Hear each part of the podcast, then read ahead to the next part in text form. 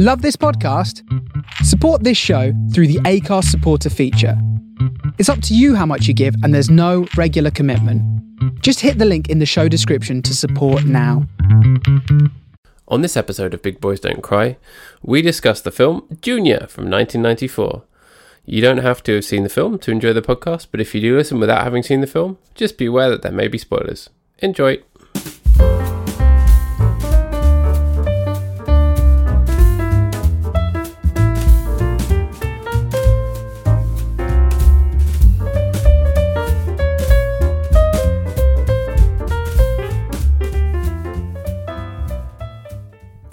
Are you today? I am a majestic wolf. How are you? I can see that you're a majestic wolf. I am less of a majestic wolf. Um, because I can see a nice new bookshelf behind you, though. yes, you can. Um, the DIY has been continuing in this house. Uh, a new set of bookshelves has arrived and is in the process of being built. Um, it is full of books, which I like. Um, and yes, the next one will possibly be full of books and DVDs because I'm an old man and I own DVDs. I was going to say, who has DVDs? Who are DVDs for? And it turns out it's you. It's, is, it, is uh, it you who's keeping the whole DVD industry afloat? I'm keeping Blu-rays and DVDs alive. No, it's old ones that I, I can't bear to get rid of because you know how stuff disappears from online services, They Which is very no- irritating. Yeah, they have no need to to keep these things. So if it's something that I actually want to make sure that I can watch or can listen to, I keep it. Um, for instance, um, rock band Queen Adreena, which I think you know Queen yeah, Adreena, yeah, I used to quite like them. Yeah, they only have two albums on Spotify now. Clearly, there's been some kind of rights issue, which has meant that two of their albums are no longer available. Um, and so, what do I want to do if I want to listen to to that, which I wanted to do the other day and found they weren't there? Well, luckily, I've got it on CD like an old boomer. Do you have a CD player though? A CD Oh, yes. player, player, Well, I player, have player. I have you're various, a boomer, boomer, boomer, boomer. um, But I don't want to talk about that anymore. I. I think we're gonna play it. I think we're gonna play that CD. Yeah. I'm not even sure if my car has a CD player. See, we have an old car which has a CD player, and I have games consoles which often can play CDs. Although not all of them. The, Oh, the more yeah, of modern you get, the less likely they are that they can play CDs. Um, but uh, yeah, I do want to get one of those ancient hi-fis with with two nice speakers either side that takes up a ridiculous amount of space. I used to have one of Um, those. Yeah, it's um, the, it's, music sounds better through one of them. You can take your record players and shove it, but having a nice old CD player, that's, that's it. That's that's where it's at. People who prefer the crackle of vinyl, that's nonsense. I don't believe in that. Yeah, no, that's a load of old a load of old rubbish. But I do Um, think that there is something in what you're saying about physical media. If you bought that CD or that record or even that tape, um, you own that. You know, that is a thing that you own. Whereas if you're listening to an album on Spotify, you don't own that. You're paying a rental. So the fact that m- music, in particular, more so than any other media, has moved on to a rental model, um, you know, it is a little bit worrying, and it's kind of it's money grabbing in a way, but it's not going to the musicians either. So it's actually not a good state of affairs. And actually, it reminds me that with this week's film, Junior, I had to pay two pounds forty nine, the princely sum, to rent it on Amazon Prime. When you know I could probably could have picked up a DVD of it for ninety nine p somewhere if I'd had the wherewithal. yeah, I mean, if you went to a charity shop ten years ago, there would have been at least fifteen copies of it on video, wouldn't there? yeah, Um, but yeah, I, th- I think it is a it is a genuine issue that people will have to realise, and video games is ahead of the curve on this, where there's genuine discourse about okay, what happens when these old games aren't available in any digital services? and the answer to Um, this is not NFTs, by the way.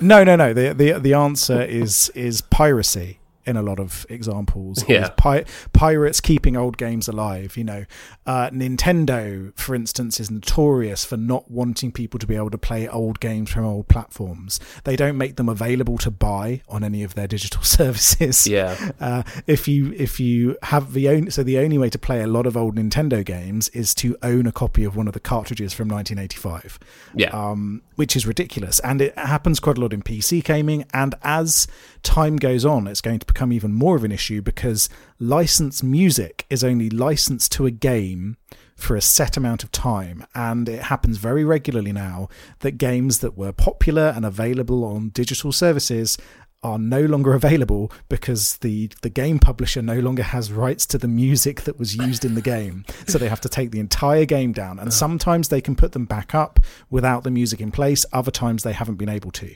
Um, So do they ever do like a, a botched job? You know, a bit like that thing where Metallica were playing on Twitch and they weren't allowed to play their own songs, so they had to play like jazz over it. Do they ever do that with games, where like they, someone's uploaded it and instead of it, it's like Call of Duty or whatever, and instead of the like angry shooty fighty music, like metal music that I assume they have in shooty fighty games, it's yeah, it's like explosions in the sky or something really slow and melancholy. No i mean i wish they Radiohead. or I, I wish they would. I'd I'd love to complete Call of Duty 4 to exit music for a film. Yeah. Or it's like the music from this week's film. You know how every film in the early 90s, if it was a bit of a cheeky comedy, had, especially Ivan Reitman type films, these are the premier examples of that.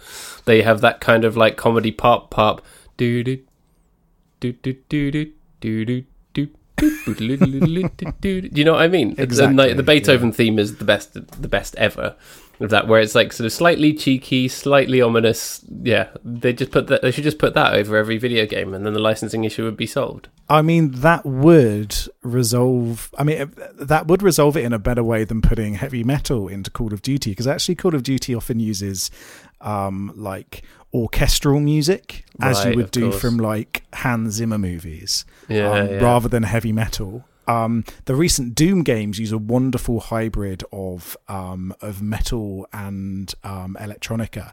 Um, it's got this almost industrial flair to it. It's it's perfectly suits the games and is very very good. I think it won various awards. A guy called Mick Gordon made made those soundtracks, and he's, a, he's a very very talented artist. Um, but um, but yes, you're right. that Actually, yeah, music from films like Junior would have fitted in better with a lot of modern shooter games than than going for for something uh, generic rock music. um, Creative Commons generic rock music gets Yeah. thrown in. Stuff and you know as someone who works in communications i have a lot of experience with stock music and stock music sites it would be hilarious if they just kind of grabbed any old stock music and just put it over the game like from those free sites or you know I- youtube has that audio library just get something off there and just whack I, it up I, I think they should just do that. I think I, I think going forwards, you know, um, people people created games when they didn't realize that there was going to be this permanent digital library. Um, or sometimes they did, and they just were lazy with the rights, and and they haven't been able to resolve the rights issues. But often it's games from just before that period. yeah Um, they were like, the who's Grand going to be playing castlevania circle of the moon in 20 years time and the answer is me well, yeah, Nintendo often will be like, "No, you cannot play this. I refuse to let you." Um, you know, as someone who loves old Nintendo games, Nintendo are a terrible company for preserving history of of the medium that they they you know are a part of. yeah Um, they're they're worse than any other any other company at that. So, but the real bummer because their history is so interesting as well Yeah, yeah, but um, but yeah, you look at you look at their old NES games. Which ones can you play? It's the ones that are currently on the uh, the Switch library, um, and the ones that are on the 3DS library until they close down the 3DS online shop, which will probably happen at some point in the next five years. Um, it, and then they'll be gone forever. Um, and you know what? If you try and pirate them, you're a bad man. How dare you want to play these games that it's impossible to play anywhere else? yeah after you paid 40 pounds to buy them on the device we no longer support you hogs um, yeah, so so get out. But um, speaking of things that should get out potentially, we oh, watched a Schwarzenegger movie- had a baby inside him, and he had Yeah, to get it out by emergency. C-section. he had to get a baby out of him. Um, so had you seen the movie Junior before. Yes, not for a, a very long time. Probably not since I was a kid. Who must have watched it at school or something and thought it was funny and stupid. learning learning sex ed Yeah. from from junior.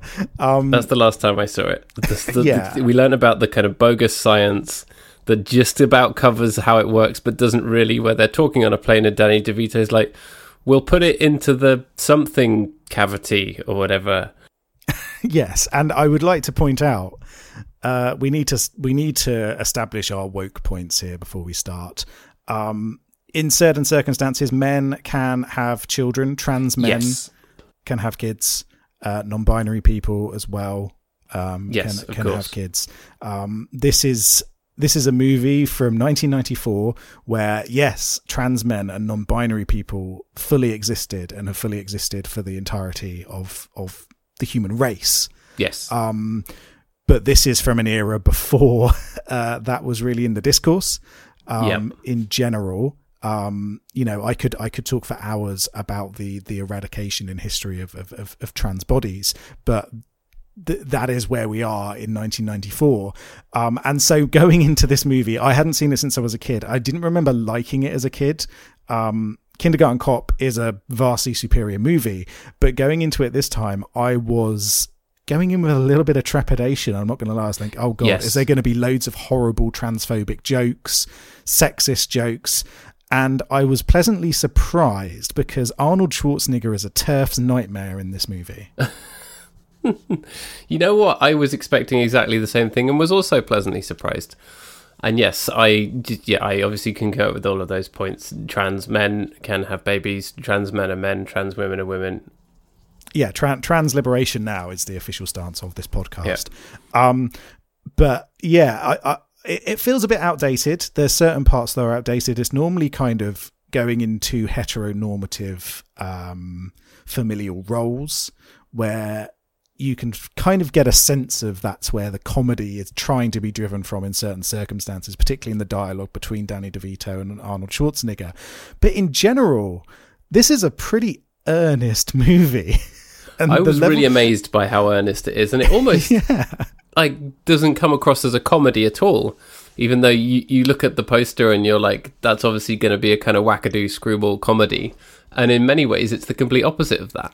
Yeah. It's it's a very emotional film um, that talks a lot about motherhood and fatherhood, and um, the, uh, the the act of creating a child and what a mother is, what a father is. Um, and they kind of have all of these conversations um, in this ridiculous comedy where Arnold Schwarzenegger is pregnant.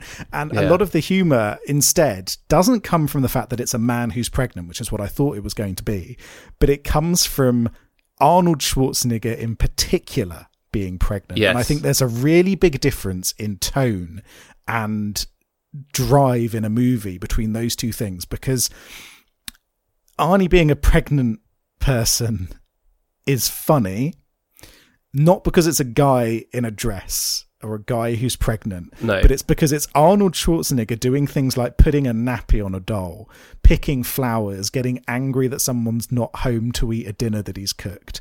Um, it's it kind of hits the same hilarity points as the start of the movie Commando, where Arnie is there feeding a deer or eating ice cream with his daughter. It's just this com- entirely alien thing to someone who you last saw ripping a man in half and saying a one-liner. Yeah. and and that's where a lot of the comedy comes from. Rather than it being about those male and female roles, it comes specifically from, "Hey, look, we made Arnold Schwarzenegger pick flowers."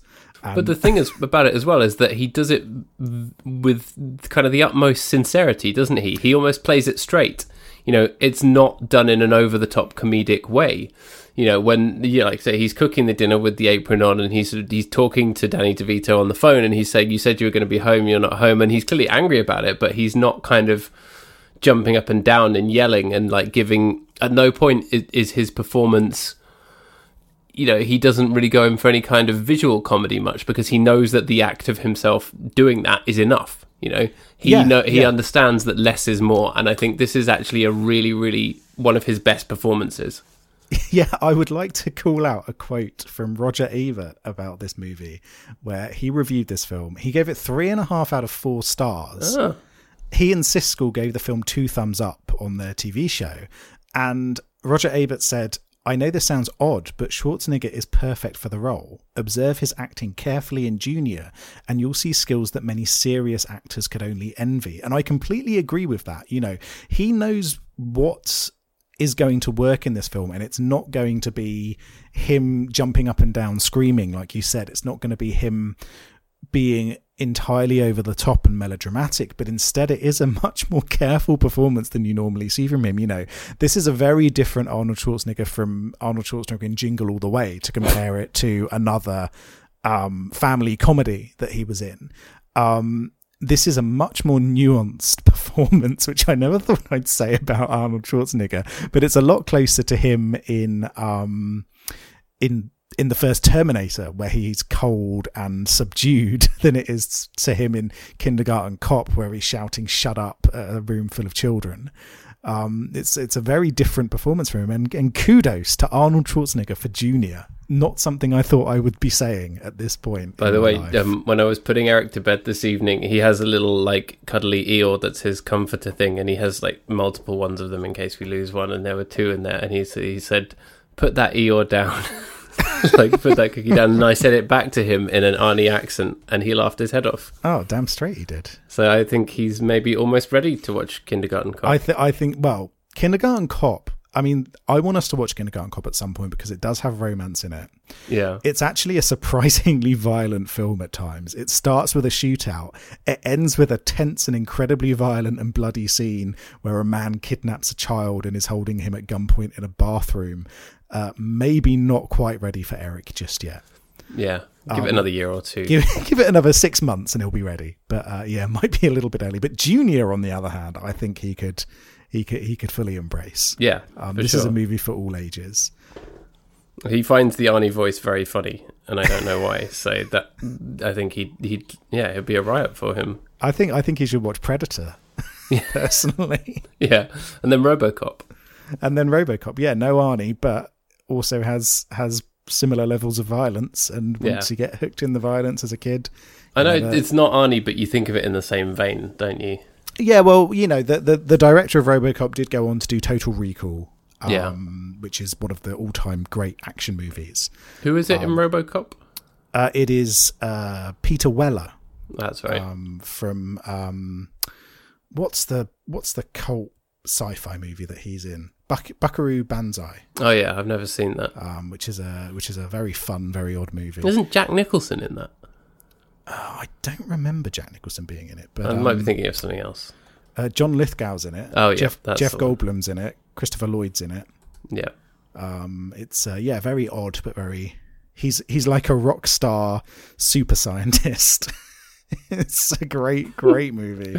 We should talk about that at some point yeah. as well. It's like yeah, it's like a sort of eight year old's idea for a film. What if he's a rock star, but he's also a like super space scientist? Yeah, he's a rock star super space scientist. I think he's also like a test pilot for jets. it's been a really long time since I've seen it, but I think he, he's basically like the ultimate nerd man. Um, it's uh, and then yeah he fights aliens. It's, it's a great movie. It's so good. Um but but yeah anyway anyway back to back to junior. Um yeah i was i was i was pleasantly surprised by this. So so anyone who's listening who hasn't seen junior and doesn't know anything about it arnold schwarzenegger is a scientist. He is a science man. Yep. Uh, he is a science man with Danny DeVito, and they've been working on this drug that can help um, you know, in, in, infertile people um, to have children, or people who are having difficulty having children to have children. Um, they're about to have their funding cut, and so as a last ditch effort to test out their their drug, um, Arnie injects himself with an embryo and takes the drug um, to to see see how he gets on. After much convincing from Danny DeVito, yeah, Danny has DeVito's to follow him to an airport and get on a plane with him. He's basically haranguing him, saying, "Go on, do it, mate. Let's. What, what's the worst that can happen? Yeah, um, we'll and, do it with or without the FDA FDA's approval. So it's definitely legit, legal, and ethical. it's definitely ethical.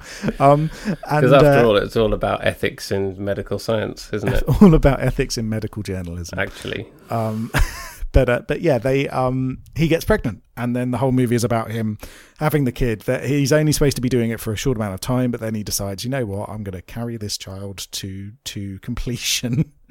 um and uh yeah, and hijinks ensue. Um, so actually, in terms of comparisons to previous movies that we've talked about, a lot of the story beats are similar to David Cronenberg's The Fly.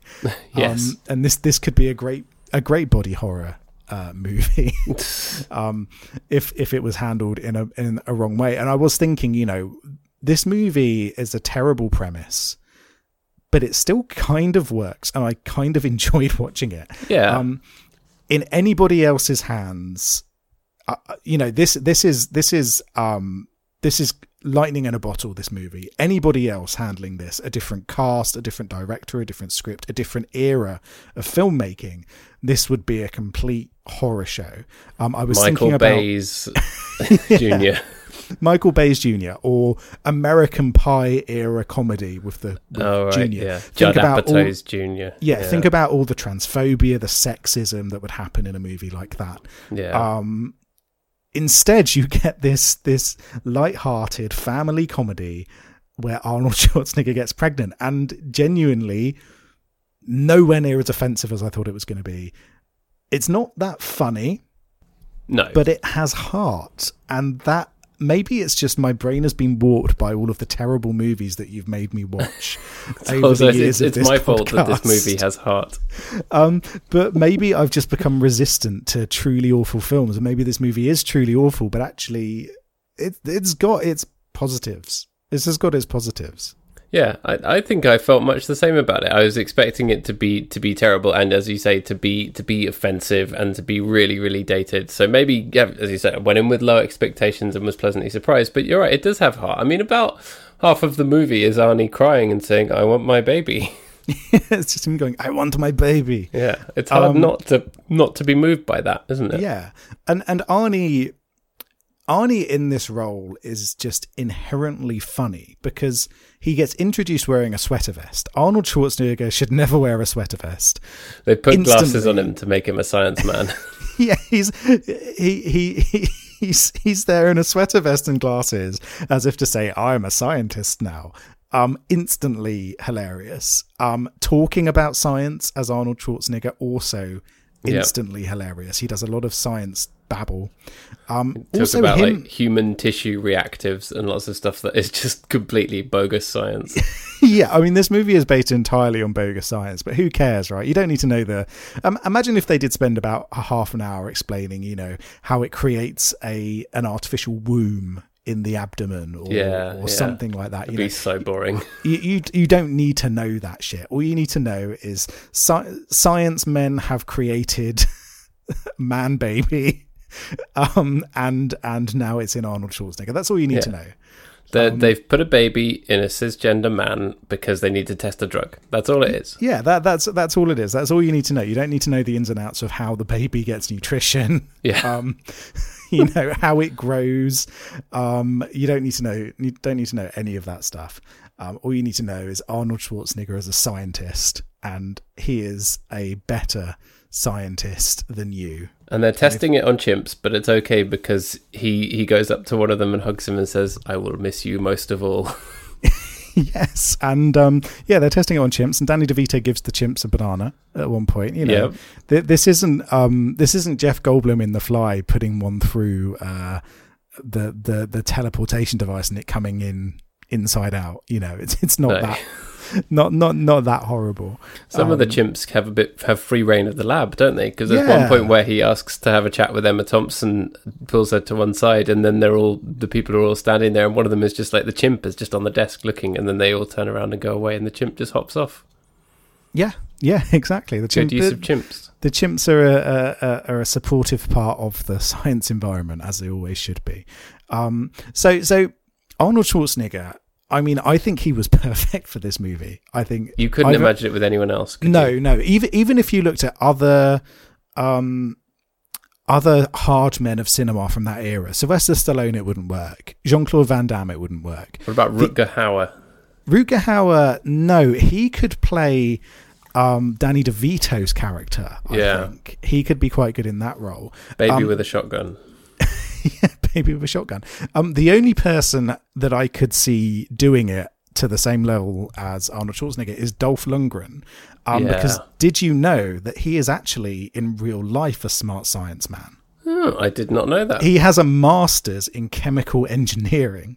He is incredibly smart at the science. Good man. Um, so, I mean, if you're looking at real life Buckaroo Banzais, you've got Dolph Lundgren, um, master's degree in chemical engineering, also um, a black belt in karate, um, of you course.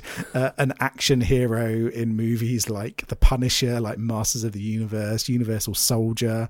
Um, he's the he's he's the genuine real deal, and I think he could have been yeah. he could have actually had some genuine science intelligence to bring into this movie. and then, sort of a couple of rungs down from that, you have the front man of The Offspring, who has a micro a PhD in microbiology. Yeah, so so in fact, maybe they could maybe they could have redone this movie in a, in a bizarro world that also has a movie called Junior. It's the front man of The Offspring in the Danny DeVito role, and then it's Dolph Lundgren in the Arnold Schwarzenegger role. Yeah, And, they watch cast that people. I, I mean, I would watch that movie. I'm um, still directed by Ivan Reitman because I can't imagine anyone else, um, No. anyone else doing this. And I, I, Ivan Reitman, worth pointing out, you know, great director of of many great movies. Um, Great producer of many great movies, including Beethoven. yeah. including Beethoven. Um, but yeah, you know, um, he did he did Junior. Um, he did Kindergarten Cop. He did Twins. Yeah. So the three big Arnold Schwarzenegger comedies were all by him. But obviously, you know, Ghostbusters um, is is the big thing that you think of with him directing, and e- Evolution as well. Do you remember Evolution? yeah, yeah. Um, I, think is that a shit piece? I'd say that's Potential a shit, shit piece. piece. Yeah, I think I think that goes into shit piece territory. I'd have to watch it again to be sure. Yeah, yeah. Um, but uh, but yeah, you know, he, he he's produced a load of a load of other stuff as well. Um, Animal House. Really successful producer. Yeah, Oh, exactly. also Space Jam though. I don't think we've talked about this. I texted you about this. We watched the original Space Jam the other day. It's horrendous.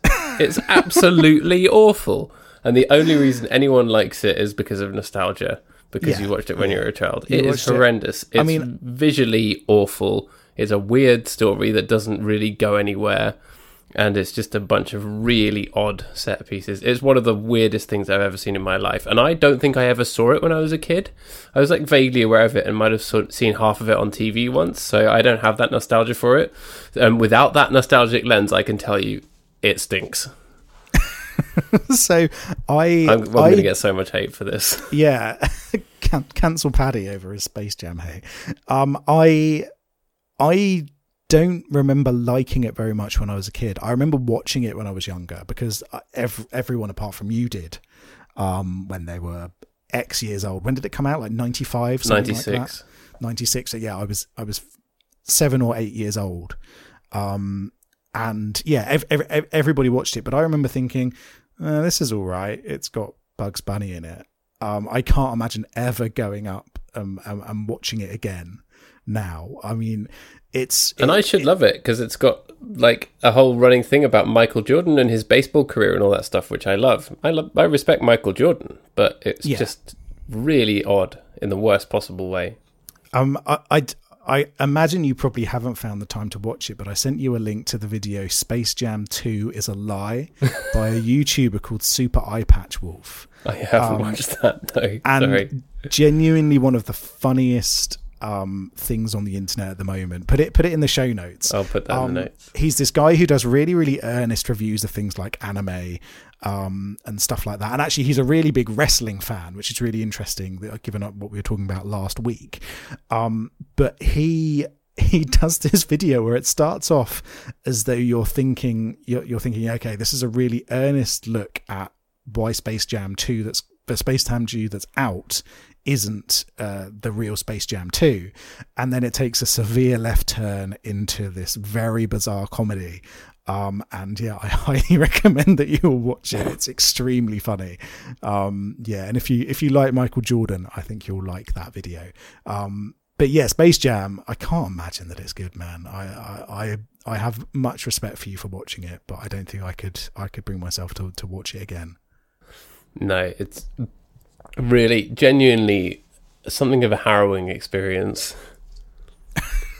but Ivan Reitman expect. also had some involvement in the production of Eurotrip, so Oh, okay. I mean, that does un- that We'll undoes all him. of his good work. Hashtag cancel Ivan Reitman. Because there, there are genuine reasons to cancel Ivan Reitman. are there? Um, yeah, well, wasn't he involved in, unless I'm thinking of someone else, wasn't he involved in the, um, uh, what's it movie? Or am I thinking of somebody else? Um, the, they made the, a movie of what's it? the- The Crisp the Twilight Zone movie. Was that, wasn't that Ivan Reitman or was that somebody else? Twilight Zone movie. I don't know anything about that.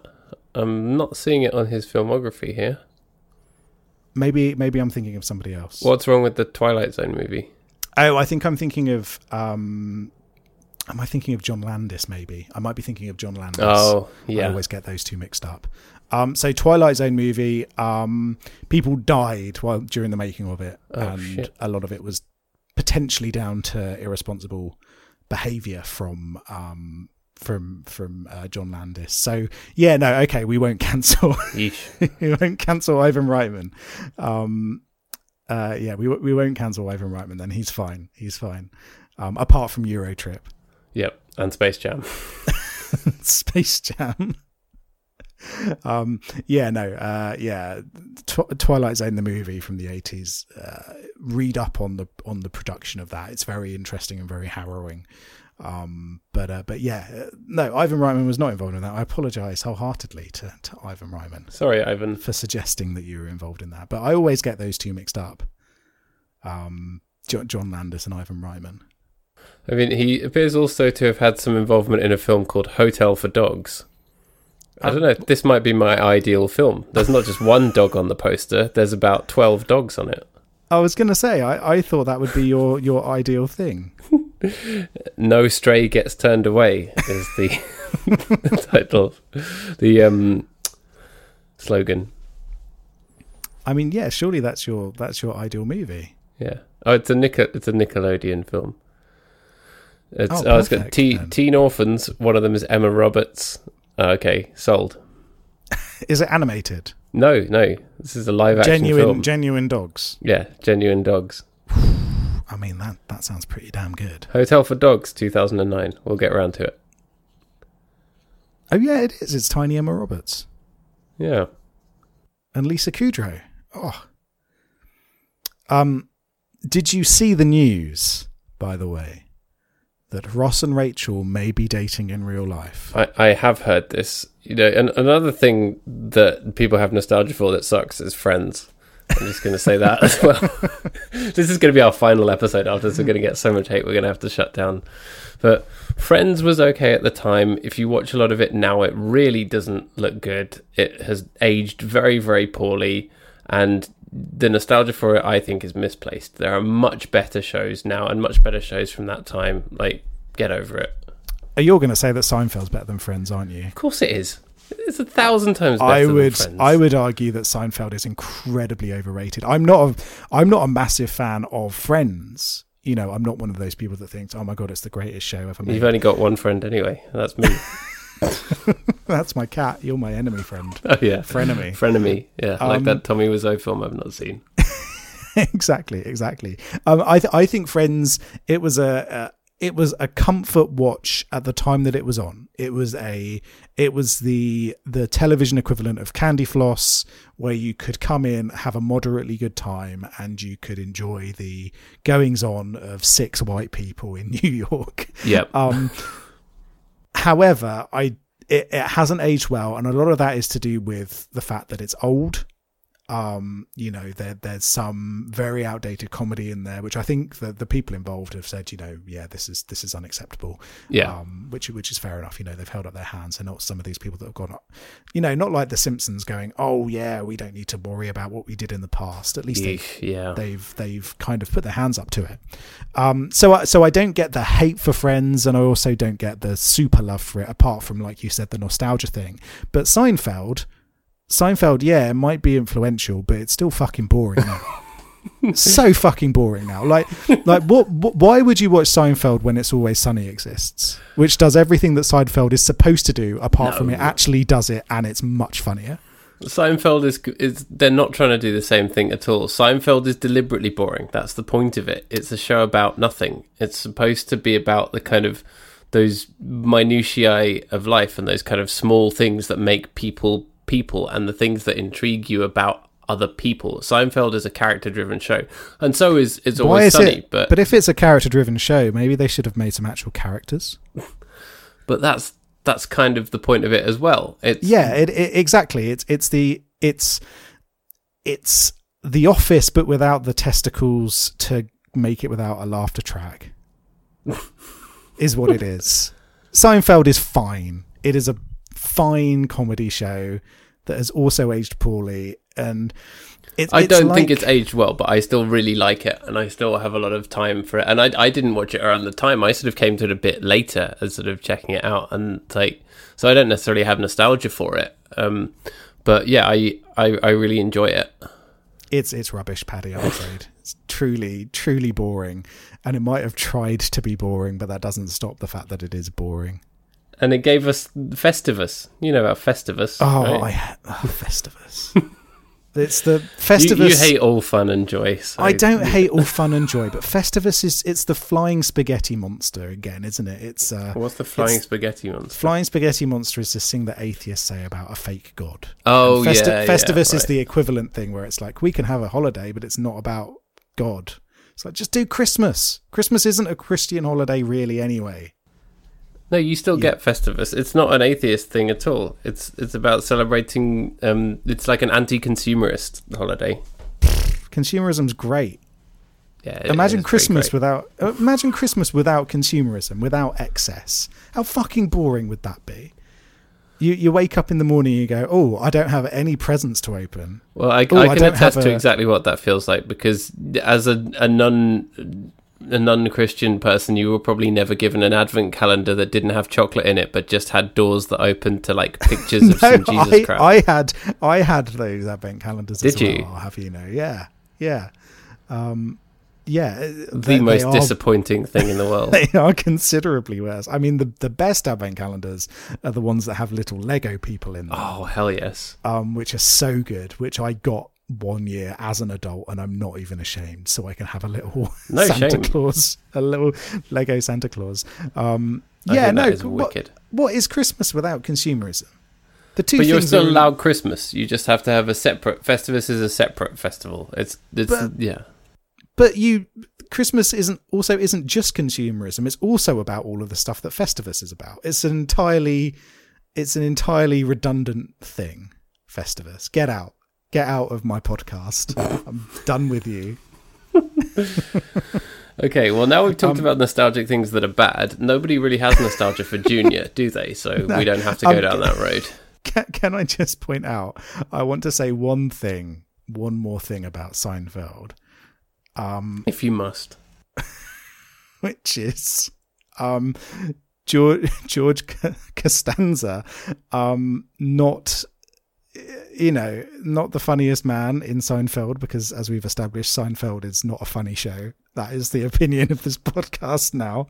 Um, it's funny when he was on Twitter and was caught watching tentacle porn. Do you remember Oh, this dear. from back in the day on Twitter? Oh no. where where he posted a screenshot of his um of his tabs on his on his internet browser and someone saw that one of them was called something like sexytentacles.com or something like that Oh no. um, He's horny on main. he's he was horny on main i'm afraid yeah which was actually incredibly funny and if that happened in seinfeld i mean that would be that would be great They could get a whole episode out of that for sure. they they could have they could have done they could have done John Seinfeld, which I believe is the main yeah, character. no, it is, it's Jack.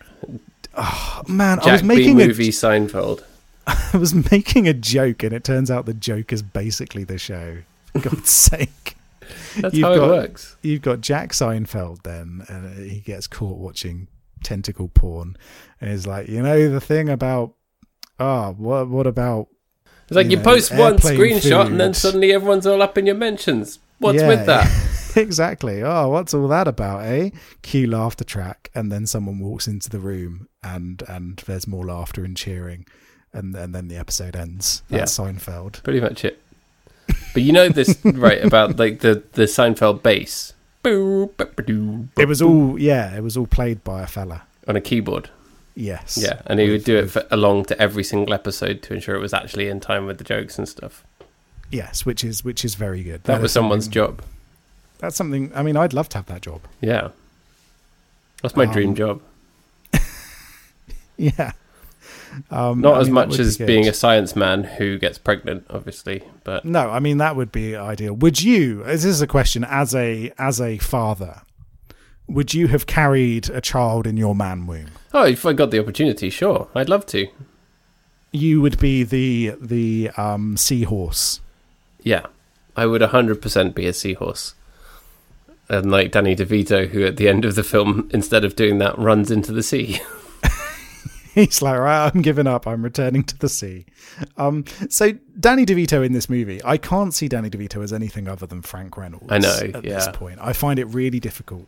Even Um, though he had this whole career before that, and so many iconic films that we love, like Death Yeah. to Smoochy and Yeah, exactly. and Uh, you know, Ma- Matilda as well, a, a wonderful movie that he directed and starred. yeah, um, you know, he had this incredible career, but I can't see him as anyone else other than Frank Reynolds. So I was just thinking, what's Frank's grift this time? Yeah. Why is he pretending to be a scientist? um, but he's very funny in this. He's gruff. Um, he hates Aerosmith. yeah, that was a Um, very very funny and very 1994 move where he thinks that his his ex-wife, who he's like sort of getting back together with, but not really, and then they are. Um, it turns out they tried for ages to have a kid and they couldn't, and then she got pregnant by a member of Aerosmith. Or actually, Yes, it turns out it, wasn't even a member was- of the band. It was yeah, it was uh, the the physical therapist or a personal Uh, trainer. personal trainer. That's right. I was thinking, why would they need a physiotherapist? But uh, yeah, the personal trainer. There's a very um, good moment where it just cuts to like a picture of Steven Tyler, and you're like, "Oh, Steven Tyler," and then he's throwing darts at this see this poster. dart go into his face. It's great. Um, but yeah, he he's very funny in this. It's very weird seeing Danny DeVito talking to Arnold Schwarzenegger about his jizz, which is a Yeah. genuine scene that happens in this movie. Um, but he's very funny. He has this kind of wheeling, dealing science thing going on. The the scientists in this movie are kind of similar to the ones in um, Ghostbusters, actually, because in Ghostbusters, the the sort of villain that cast them out is a member of the university, and, and the university is stuffy and manipulative. And here again, the university is stuffy and manipulative, and you, and exploiting these people, which which uh, you know universities would never do in real life. They would never exploit the people whose brains are actually making them um, progress. Yeah, Ne- it never happens. You know, universities the most ethical places. yeah. They're not in- in like hiring people on zero hours contracts or whatever. People aren't working for you know three or four universities at a time just to pay their rent. You know. Yeah, no, none of that happens. universities obviously the, the, the pride and joy of, of, of the world. Um, academia is not an incredibly predatory place full of weird assholes. Yeah. Um, the reason I'm not no longer in academia is just because you know I just didn't really feel like it. It just didn't feel like Yeah. it. You know, you, you know, you, you could have struggled to feed yourself on no money, um, but do it for the love. You know, you've got to do it for the love. Yeah. You've got to make money, lots of money for these institutions for the love. That's what academia is all about. Um, so it's quite nice seeing a movie that, like Ghostbusters does, that kind of does show up these stuffy places. Um, And where there's like an evil dean who's like kind of the villain, but not really, but he is, and then he Yeah. gets yeah, he get very much gets his comeuppance, doesn't he? He he does, yeah. He gets his comeuppance, which is good to see. An And evil creep you know- who like just walks into their house and starts creeping around. exactly. He goes into their bedrooms like a proper, like a real mem- senior member of a university faculty. Um, it, um, but yeah, I, I don't necessarily agree that the plot is resolved by selling the the the the. The, the the medicine for a load of money to a dodgy pharma company, Yeah. which is what happens here. Don't necessarily agree with that. I would have loved it if they just released it for free, released, you know, how to make uh, I've forgotten what they call it. It's got a really silly name. yeah, Um, Evantravine or something. yeah, yeah. Um, But yeah, it's The- always it's a big pharma conspiracy film, really, isn't it? is. It really is. Um, so what was that one that we watched was rubbish? Love and Other Drugs. Love and Other Drugs. Yeah, It's like that, but with Arnie Yeah, yeah. Saying exactly he wants it. his baby. Um, but but there, there there are some very funny moments in it. Um, Arnold Schwarzenegger teaches us the German word for an erection, yeah, uh, which is great. I think he calls it a Stiefen yeah, or Steifen. Steifen, something like I'll that. have to I'll have to check and see if this is the real German word for an erection because that is something I'll definitely be able to make use of in the future at some point. You know what's um, very very funny in this film is that Emma Thompson is clumsy. Yeah, Emma Thompson falls over. You know, you, you don't get a lot of physical comedy in this movie, a lot less than you imagine you would do. And all of it comes from Emma Thompson accidentally throwing bits of lobster at people, having um, t- tissue paper stuck to her shoes during a dance, Having someone roller skate over. past her and falling over for no reason. Yes, yeah. Um, Emma Thompson, maybe not her best role in her very esteemed career. It's not the most developed character, is it? No, I do like that they kind of reversed the the father and mother dynamic with her, which obviously had to happen as part of the the, the plot. But Yeah, because if you have a competent mother, you've got to have an, in, an incompetent dad. That's how that's how it works. yeah, that's how it works. That how that's how it works in real life. Um, All dads, you know, don't know what they're doing. As we took, we found out last week in Bridget Jones's Baby. yeah, da- Dads, dads, haven't got, they haven't got a clue. Got no dads idea. are just dads. They don't know. And in this movie, mum don't know. Yeah. She's all like, "Oh, I better fall over. I better." But, you Better know, slip on a banana skin. but it but it is nice that there's a couple having a baby in this movie and the the mother is able to have shellfish you know that that's Yeah. that's good um, although you do see Arnold Schwarzenegger eating shellfish as well and I do wonder yeah. you know Where's the how drug much for that? how much rare meat has he been eating um, stuff like that has he been drinking um, you never know um, but yeah it, her character's not great at one point she also admits that she used to love her cousin Yeah, uh, and he was a large man. weird, which is weird. Not the large man bit, but the fact that it was it was her cousin. Yeah. Um, and whilst we're on the subject of Emma Thompson, um, do you remember when people at you or at our university got really angry with her because she said that Exeter University was racist? Yeah. Um, that was weird, wasn't it? Because was Exeter University was incredibly racist. Yeah. Um, sorry if this upsets anyone we went to university with, but you're wrong. You were wrong then, and you're wrong now. I remember pe- seeing people wearing blackface for God's sake. yeah. For um, like university events and stuff. Yeah, yeah. This it was not a it was not a safe and comforting environment for people who weren't white cis het. No, and she um, and she actually called that out in a very polite and measured way. yeah, she did because her her her adopted son went to Exeter University and told her that she that he didn't feel comfortable. yeah. Um, and and she said, yeah, you know, it's. I think she said it would be the perfect place for the BNP or something like that. Which, to be honest, is completely true. it was completely true. I don't know if it's changed since then, but when we went there, yeah, I, I think people with those kind of views would have quite happily gone to Exeter University. yeah. Um, but yeah, I remember people getting very angry with her back then, and I, I, I seem to remember that the the president of the Politics Society wrote a piece in the Guardian or something like that about how she was wrong. It's like no, piss off. Take take the criticism and accept it, and use that to better yourselves. Yeah. Um, so Emma Thompson, we like you. You were completely right about our university. Who, by the way, I've ne- have you ever given any money to any of their Oh, of course I haven't. emails?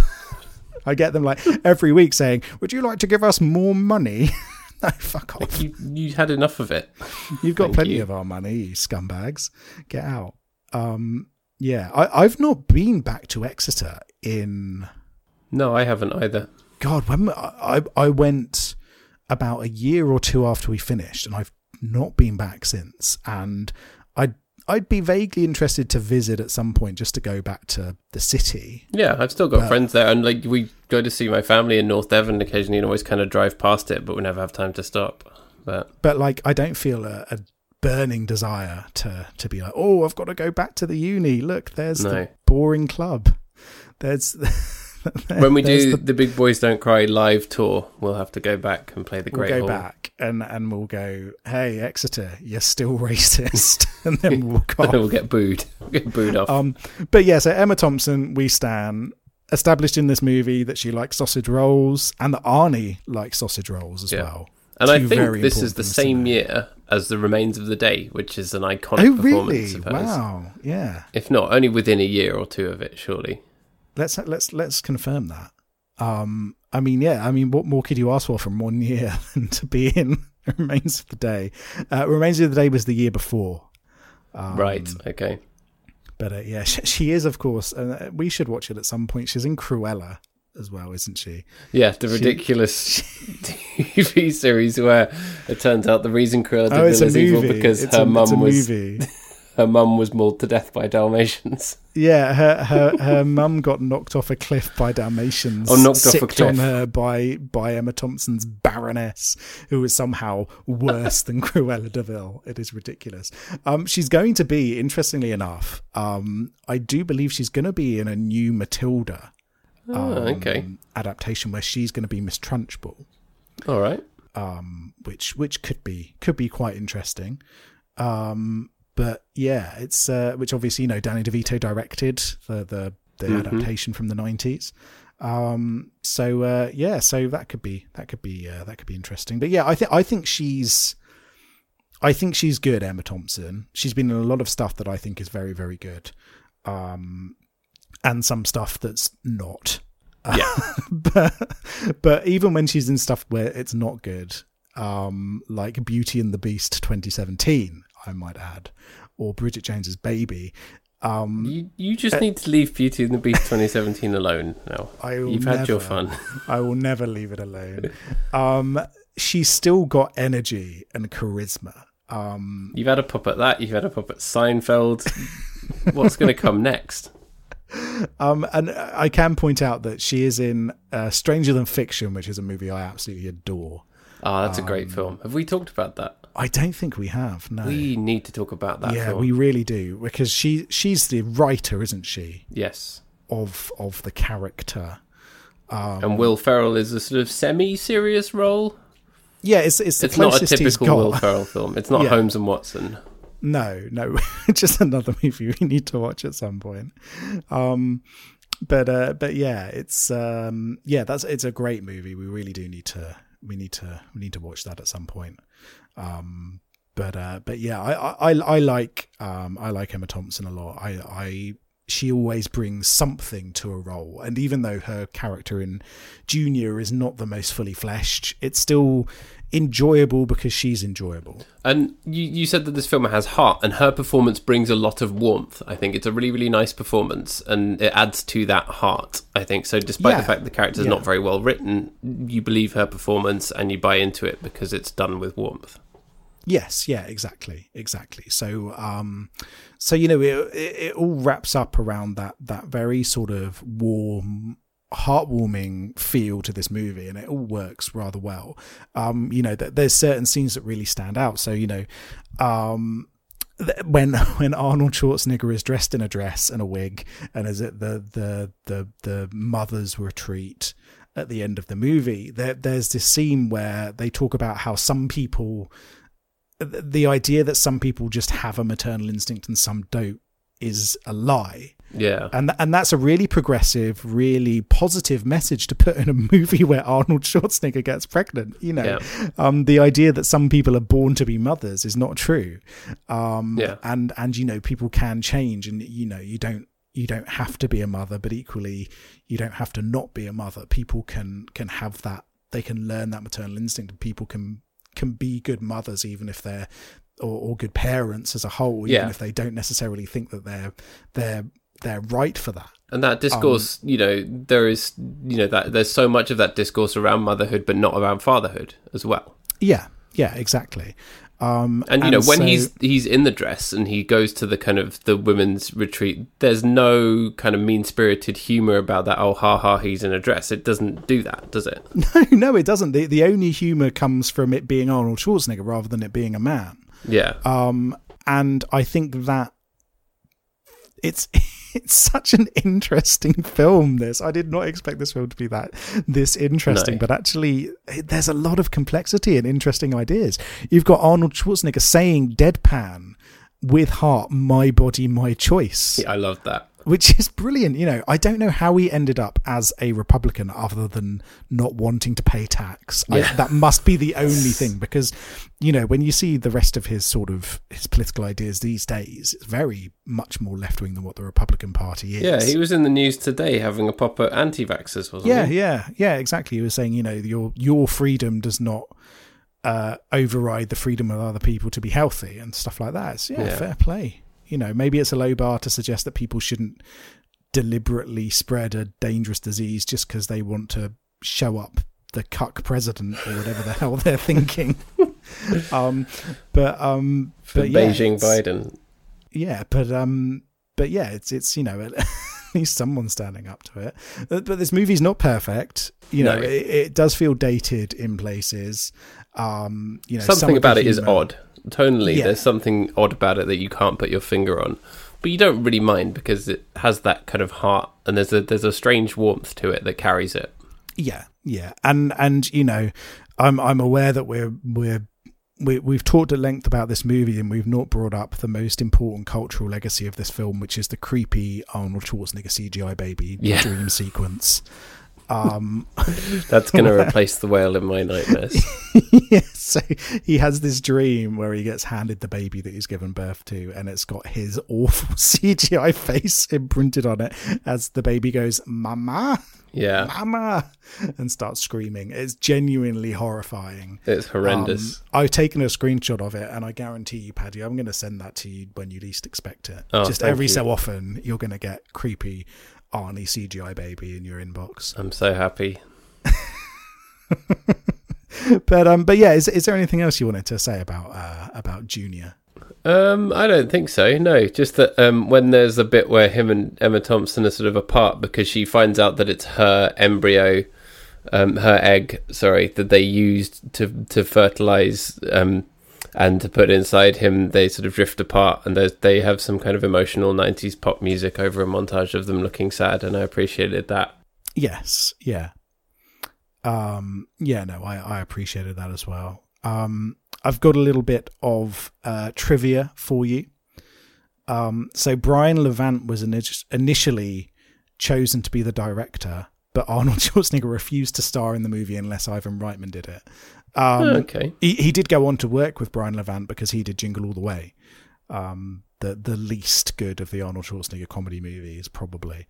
Um, but you know, he did do Beethoven, of course. yep, Um, my favorite, which is uh, which is great. He also did Snow Dogs. He did lots of lots of dog movies, um, and did Problem Child too. Do you remember Problem Child? Uh, I have only the vaguest recollection. Um, John John Ritter adopts a kid, and the kid is the worst kid in the world. A kid called Junior, I might add. Um, and of, of course, Brian Levant's lasting legacy is that he was the producer on Poochinski, the, the Oh, the iconic. the talking police bulldog show that never made it past um, past its pilot. Um, that should have. It's should a have crime that that didn't happen. I know, I know. Um, apart from that, um, Arnold Schwarzenegger actually was was vaguely dedicated when it came to learning his role, which I think does show in his final performance. So he spent time in an obstetrician's waiting rooms to learning how uh, to learn how pregnant women behave. Um, and he wore a pregnancy suit before filming his scenes to get more in touch with his character as well. So he actually did kind of a lot of a lot of work to to to be in the role, which I think is really good. Um, less good is that apparently an early cut of this movie ended with an abortion scene, uh, which was deemed too politically sensitive, so they reshot the end. Uh, I think that was probably the right idea. Um, I can't imagine. kind of ruins the the whole heart thing, doesn't it? The warmth of it that carries the film. exactly, exactly. Um, uh, and and out of all of the movies that Ivan Reitman made with Arnold Arnold Schwarzenegger, he cited this movie as not his best but his favorite. Um, which I don't agree with it being my favorite. I think um, you know, Kindergarten Cop is a is a guilty pleasure of mine. I think that's a, genuinely a wonderful film. Um, uh, so yeah, it's hard to top that. But this is a much better movie than I remember, uh, and than I was expecting. This is far better than I was expecting it to be. Me too. Yeah, I'd say I'd say exactly the same. It, it's fun and warm and strange, and I think it's it's worth watching, especially if you haven't seen it in a while or if you've never seen it. It's it is worth your time. You will be, I think, be pleasantly surprised by it. yeah, I, I genuinely was. Um, so in terms of ranking, uh, how many times did you shout "I want my baby" at Danny DeVito in the waiting room of a doctor's? Um, let's see. I I shouted it fifteen times. I was very Oh wow, fifteen Yeah. times. Um, I'll go just one lower. I'll go fourteen times. Um, you know this this movie's not perfect. It's aged in a few ways, but Yeah. it's surprisingly progressive given the subject matter and what you'd expect from a film like this. And I think that high high rating is related to having gone in with low expectations. Yeah, yeah. Um, but it's yeah, it's it's a lot better than than I thought it was going to be, and actually, there's a lot of heart to this movie. Yeah. a surprising amount of heart. I was just at the bottom of the, the Wikipedia page for it, and it says, "See also, um, Rabbit Test, 1978, a comedy with a similar premise starring Billy Crystal." Did you know about this? I did not. this is apparently the only film that Joan Rivers ever directed. that bodes well. It looks absolutely awful. Just I'm just mentioning it as a curio. I don't know if we need to watch this. Um, Roger Ebert rated the film one star out of four and wrote that it is not a funny movie. It really isn't. It's jammed from multiple with eccentric characters and throwaway one liners and would be funny signs, and it's just not funny. I know it's not because I would have laughed if it had been. Um, Gene Sometimes I love Siskel, Roger Ebert, but you know I, I haven't forgiven him for giving Garden State a positive review. um, Gene Siskel said, uh, "A trivial and tasteless little movie is nothing more than a series of tired ethnic insults and vulgar sex jokes." Oh, good. Um, sounds like a must. Sounds like the anti-Junior. Um, Oh, um, well, that's a film that exists. it, it was clearly hated by critics. Um, I've never heard of it before. Uh, apparently, it was a box office hit, but it only made tw- oh no, it made twelve million its first four months of its release. Um, but yeah, I don't imagine we probably probably don't need to watch this movie, do we? No, I, I do not think we do. But speaking of movies to watch, um, what are we watching next? Oh, is it is it my choice?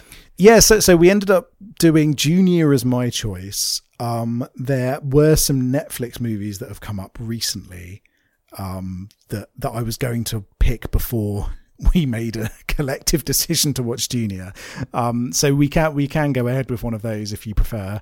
Um, or is there anything that you've got a real burning passion to, to watch? Um, not necessarily, no. But I was thinking about the remains of the day, um, having had that kind of Emma Thompson moment, um, and I thought it'd be a nice palate cleanser and something very, very different to a lot of the stuff we've talked about recently. So, how do you feel about that? Yeah, no, that works perfectly fine for me. We've actually now turned this into an Emma Thompson month. Yeah, Uh, So we have. inadvertently. um, yeah, based on the Kazuo Ishiguro novel, isn't it? Yeah, which is one of my all-time favorite novels. Which I think I've read. It's the one about the butler. It's the butler, the butler who kills people. Sad butler is sad. No, that's Downton Abbey. Does the butler kill people in Downton Abbey? Probably, I don't know. I've not seen it. Uh, yeah, I, I, saw the first few and then got bored. Down- Shall we make this Emma Thompson month then, just as a as a thing? What, As we I love a suppose, themed month. I, I suppose we could do. Um, We don't we, need to add one more film. We could do that. Stranger Than Fiction, couldn't we? Yes. All right. There you go. This week, um, remains of the day. Week after Stranger Than Fiction. All done. So so half of or, or the end of um no no no but the first one we did was in in August wasn't Yeah. it so August is Emma Thompson month. Okay that this was definitely a plan everyone. Emma Yeah. Thompson month was always on the cards. For sure. um no I'm game I'm game for that. That sounds great. That sounds great. Yeah. um And then we get on to Baytember, where it's that that's spelled B W E T H I was gonna E say M is that, B E R. is that gonna be Michael Bay or Beethoven No, or a mixture of the both Yeah, Beethoven. Beethoven month. Beethoven. Beethoven's second. Beethoven's third, and then all of the other rubbish ones that were made after those. I didn't even realize there was a third one. To be honest, Yeah, I, have, I haven't seen any any of them after the second one, but there's like there's about ten of them. Oh wow. Okay. Obviously, after the first two, it's none of the original cast or original dogs. No, no. Yeah, I, I imagine not. But uh, yeah, oh, ex- exciting stuff. Yeah. or we could do Michael Bay if you want. Would that be better or worse than Sandloon? Is the Michael Bay's got some good movies. Not all of his films are rubbish. no, no, that's true. I think I think we're a bit harsh on him, aren't we? Yeah, you, you look at particularly his early stuff like The Rock or um what's the one where Stone Cold Steve Austin. the one where it's uh Nicolas Cage on a plane. Con Air. Con Air. Con Air is a great Yeah. great uh great film. Um so yeah, no, Michael Bay's Michael Bay's got some movies in him. They're not all they're not all terrible. Um so uh yeah, I think that would probably there'd probably be a better ratio of good movies. Um, Yeah. If if it was him. Um, but anyway, right, okay, shall we round out this episode? Yeah, yeah. I'm just trying to think of who else you could do. Someone that you like that we could round off. We could do a month of now that I've subjected you to Sandloon. But you, you can Paul- take that one away. Paul Verhoeven month where we watch um uh we we watch uh RoboCop um we watch um Total Recall we watch uh Starship Troopers and we could go for Showgirls the notorious Oh, yeah. flop for That one we do actually need to talk about at some point, don't we? we do, we do, yeah. It's a movie that's become a guilty pleasure of people and become one of those so bad it's good films. Yeah. Um, but initially led to the, it led to the destruction of, um, oh, what's the production company? The the production house that made it, it it made that and it made Cutthroat Island, and between the two, it sank the entire company. Mm. Um, uh, I can't remember. Carol was it Carolco Pictures? I don't know.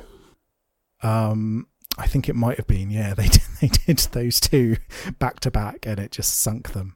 Um, I think. Um, but yeah. Anyway, anyway, sorry. Round out. I'll. I'll. I'll that we've done enough trivia today. Yeah. Um, yeah. We- I think we've done plenty. We've covered Yeah. a lot of ground. Yeah. Yeah. Cool. Well, thanks a lot for listening in. We really, really appreciate it. And we hope you enjoyed Junior. If you got to watch it, if you didn't, check it out. Well worth your time. Uh, you can find us on Twitter at Big Boys Don't Pod. You can email us bigboysdon'tcrypodcast at gmail.com. Love to hear from you. And we will be back next week to talk about the remains of the day. Alrighty. Bye bye. Bye.